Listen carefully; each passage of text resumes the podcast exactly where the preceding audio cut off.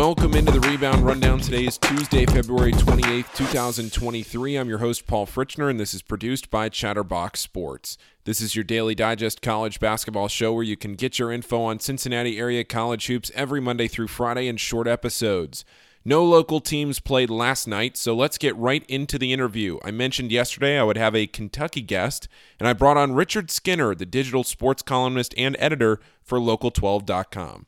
Thank you so much for joining me this afternoon, Skinny. Uh, your first your first time here on the show, so I appreciate you coming on. Yeah, and I appreciate you asking very much. Love talking college basketball. Yeah, so let's talk Kentucky. They turned it around here recently. If you go to Bart Torvik, they are the fourth best team in the country uh, since February 10th. They've been playing incredible basketball here lately, and Skinny, they finally turned it around. Uh, what do you think the biggest thing is here, just to get your overall thought on this turnaround? What do you think has been the biggest key to Kentucky's success here over the last couple of weeks? Yeah, I think it's multi. You know, in KenPom, they've been rated pretty good in, in offense all year, but they've become super elite here of late. I think they're they're number two in KenPom in the last like two or three weeks on offense, and we'll talk about the, the reasons why. Perhaps that is on defense. I think it's as simple as as they have they haven't completely figured out how to have, have Oscar Tshiebwe guard the pick and roll, but they've given him more options where he's been blitzing ball screens a little bit more. Um, their drop coverage for him has been better their help where Jacob Toppin has kind of run to be a, at least a rim protector to show, hey, you can't roll it here. And then he's done a good job recovering back out. It's not perfect. You know, if you still look at them KenPom metrically, they're still not very good defensively, but they're better of late. And back to the offensive side, I think it's as simple as two things. Cason Wallace, once he got the keys to the to, to control this team, he has just taken a huge step forward as a scorer, a passer, a creator, a big bucket getter when they need one. And then they've also moved Tshiebwe out from behind the uh, uh, out from the bucket. He's no longer completely posting up, and it's kind of freed Cason Wallace to drive. It's given him a chance to run stuff through him through the elbow. And all of a sudden, when guys are backing off, he's making elbow jump shots. And now, when you come out and guard him, he goes around and makes layups.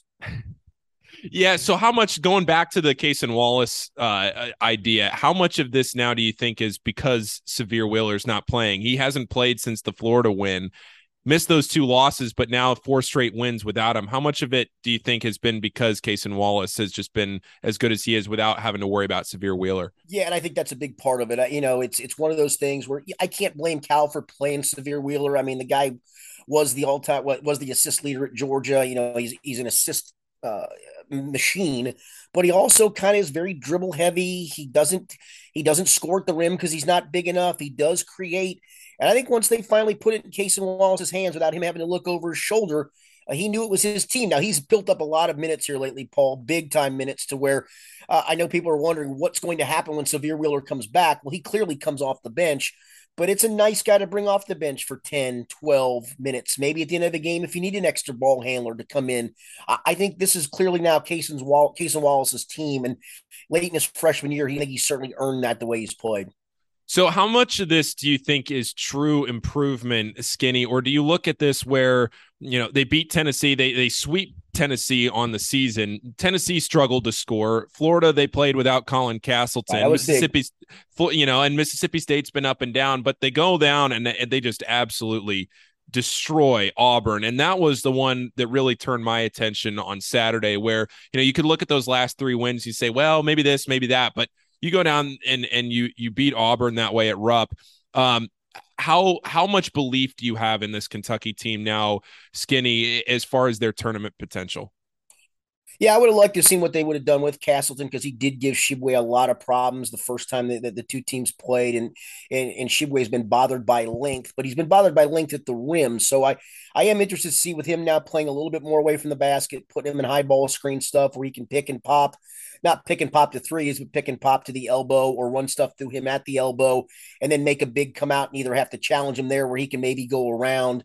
It also, like I said, it frees up drivers. I think it's helped Jacob Toppin uh, as, as a cutter to the bucket where he's cutting now and getting the pass and wants to finish at the rim. Well, guess what? There's not an extra defender now there to stop him because Tshiebwe's not down there. I think your points are fair. Um, but I do think the way they are playing and in the way they beat Auburn, I think gives Kentucky fans has to give them hope. And it's just been such a weird season because there's been twice you kind of gave them up for dead after that crazy South Carolina loss at home, and then after the loss at Georgia, it felt like will this team even make the tournament? And now it's funny. I, I can make a case. I'm not going to try hard for this, Paul. Trust me. But I can make a case where they're on the same seed line as Tennessee almost. And that's insane because bracket matrix, Tennessee's a three, Kentucky's an eight. And that's probably right at the moment. But as of today in net, Kentucky's 20, Tennessee is three. That tells you Tennessee's better. Quad one, quad two, Kentucky's 11 and seven. Tennessee is nine and eight. Where Kentucky stumbles a little bit is they're three and one in quad threes, that ugly loss in quad four to South Carolina. Tennessee's unblemished there. But you put them t- together plus the sweep. I can't tell you if Kentucky's too far behind Tennessee at the moment. Yet we both know that they are by the way the way the bracket uh, bracket matrix shows it. So, do you think this is setting up for another Wichita State type deal where they end up as an eight or a nine, or or maybe even a seven, and then they you say to yourself, "Oh man, I don't want to be that one or two seed." Yeah, I, I think they're trending certainly more towards the seven seed line, maybe to the six. But boy, that would be a big ass to go from a month out of the tournament to really not being in to suddenly going to a six, although they're trending in that direction. But you're right. I mean, if they wind up on the eight nine line where there's no clear cut and they're not going to play Alabama, obviously, in the second round because of conference affiliation. I don't know if I'm Purdue. Do I want to play them? I don't know if I'm Houston. If I want to play them, pick your other one seed, whoever that might be. Kansas, they've already played each other, and Kentucky, I don't think was at its best when it played Kansas. So yeah, I, it it does seem to set up like that. But I do think the way they're playing, if they don't lose to Vandy on Wednesday night, if they go to Arkansas and steal one at Bud Walton to get another quad one, Paul, I think they're trending towards the six line. Yeah, I would. I very much agree with you on that. And the one thing I want to get your thought on, um, because I have a feeling you're going to have a strong thought on this. How much of this is attributed to Cal, and how much of this is attributed to the players playing better now here lately? I think it's both. And, and, and Cal's stubbornness, I think, prevented him from giving the ball to Cason Wallace, prevented him from from you know taking Tshiebwe from out from underneath the basket. And I think that stubbornness cost them. To his credit, though, the little tweaks he's made, and we always talk about him making the tweak and the twinge and all those things around Christmas time. The fact that he has at least decided right, we got to fix his ball screen defense or how we're covering it. And I think they've done a little bit. They're not perfect yet. And the fact again that he was able to say, let's let's move Oscar away from the bucket. It's allowed Chris Livingston to drive now. It's allowed Jacob Toppin to drive. It's allowed Wallace to occasionally. They've been posting the, him on smaller guards um, which makes a lot of sense. And that's worked out pretty well. Uh, I, I, am interested, like I said, when Sahvir Wheeler comes back, how much does he play the one with Wallace at the two? And how much does Wallace still play the one 30 minutes a game? I got to think that's got to be the case. What do you think success looks like now for Kentucky? Because obviously there were all these national championship, Final Four type expectations at the beginning of the year. Those expectations came down to reality. Now, then it was just can they get into the tournament? Now all of a sudden you're back again. It's been a roller coaster of a year. What does success look like now going into the last week of the regular season? Yeah, I, I it's got to be second weekend now at this point, and I say that even though I know they could still be an eight seed or a nine seed, which means they've got to upset a one seed. But I think that's a fair expectation now. I, I think it would be awful disappointing at this point if they got in and lost the first round game, and I know that shouldn't be the bar for Kentucky basketball, but you also have to sometimes temper your enthusiasm. But I, I think second weekend now is a fair point because I, I do think, especially if they get to the seven seed line, none of the two scare me. I mean, UCLA's on that two line at the moment, and Kentucky couldn't have played worse in, in the loss to UCLA on the neutral floor. So, uh, yeah, I, I, think second weekend's a fair expectation. Beyond that's probably gravy. Yeah, I, am with you there because it feels like at this point when when you get into the tournament and who knows how the bracket breaks, but right. at this point with Kentucky where it's just you know they're going to get in because barring anything crazy down the stretch here, they you know they, they are probably going to get in. I guess barring a landmine right here against right. Vanderbilt. Right, right. But but e- even at that point, don't you think even even don't you think they've done enough now? Don't you think they're yeah, a lock? I, I don't think. It, and especially if you start to look down at that 9 10 11 seed line you're like no kentucky has accomplished far more than those teams so yeah i don't I think right now their basement is probably a 10 if, if, if the landmine happens against Vandy and then they lose in Bud Walton and they get bumped their very first game of the SEC tournament. I, I, just don't see that taking place. Yeah, I don't see it happening either. But I'm just saying I, I don't see I don't even see this team going to Dayton anymore, even if no, even if they were to correct. go 0 and 3. Correct. Um, I, I um, think I think they salted a bit away, probably with that Tennessee win at home, and then accentuated by going to, to, Florida to Florida, beating Mississippi State obviously on the road, and then what they did Saturday. I mean, they've they have clearly now put themselves into it. Now it's a matter of moving up the seed line. Yeah. So I'll I'll rephrase, and this is the last thing I'll ask you. Yep. Uh, the the expectations, you know, we talked about what they were before the year, now where they are now. What do you think personally, having watched as, as much of this team as you have, what do you think um, this team. Is this sustainable? Is what they are doing right now sustainable enough to the point where you would be surprised or shocked if this team made the Final Four? Is it wouldn't be shocking. No, yeah, it wouldn't be shocking. No, because you have a, a point guard who's grown up and, and now he's played 30 games or will have played 30 games and he's done better as the season went along.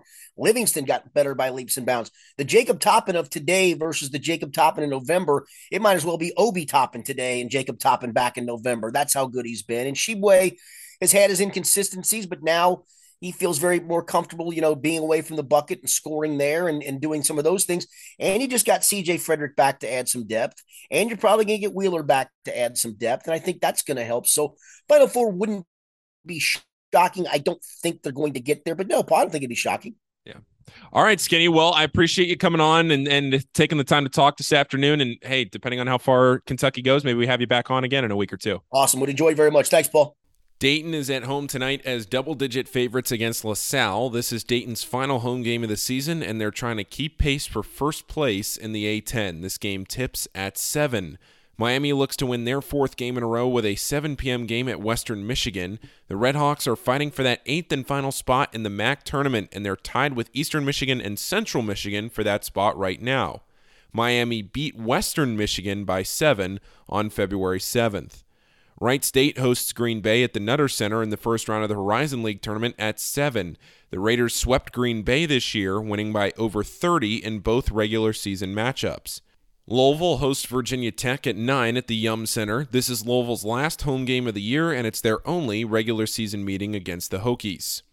Time to go around the country, and I'm still getting over how good this weekend was. I went back and listened to yesterday's show and realized I didn't even talk about the Michigan State Iowa game on Saturday, where Iowa trailed by 13 with 134 to go and by 10 with 40 seconds to go. They came all the way back to tie it, then win it in overtime.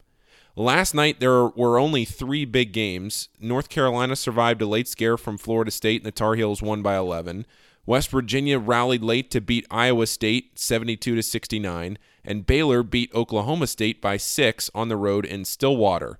Tonight it's a better slate. Number 6 Marquette is at Butler at 6:30 and if the Golden Eagles win, they seal up the Big East outright. I did say Marquette was number six in the rankings. Xavier came in at number 19 in Monday's AP poll. That's down three spots from number 16. Providence did not move, they remain number 20. So Wednesday night's game at the AMP is a top 20 matchup between number 19 Xavier and number 20 Providence.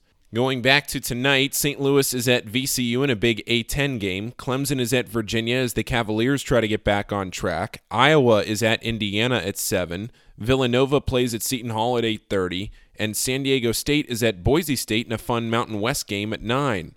As far as conference tournaments go, the Sun Belt, the Horizon, and the Patriot League all get started tonight. You've heard me talk about the Horizon League all season with NKU and Wright State, and I'll have Rick Broering on Thursday's show to talk more about it as we get into the quarterfinal round. The Sun Belt features a one seeded Southern Miss team that shockingly won the conference regular season after being about 200 to 1 to win the conference in the preseason. Marshall is the betting favorite with James Madison right behind. In the Patriot League, Colgate is a heavy favorite to win the tournament. They only took one loss during conference play and had a 17 and 1 conference record. Navy and Lehigh were tied for second in the Patriot League with 6 more losses than Colgate at 11 and 7. Paul's pick of the day, presented by Betfred Sportsbook, won for the fifth time in the last six days on Monday night, with West Virginia winning outright as a four point underdog on the road at Iowa State. Tonight, I'll roll with the Wildcats. I'll take Villanova minus one and a half at Seton Hall. That'll do it for today's Rebound Rundown. Thanks for listening. Enjoy your Tuesday, and I'll talk to you tomorrow. For March 1st, March, it's almost here.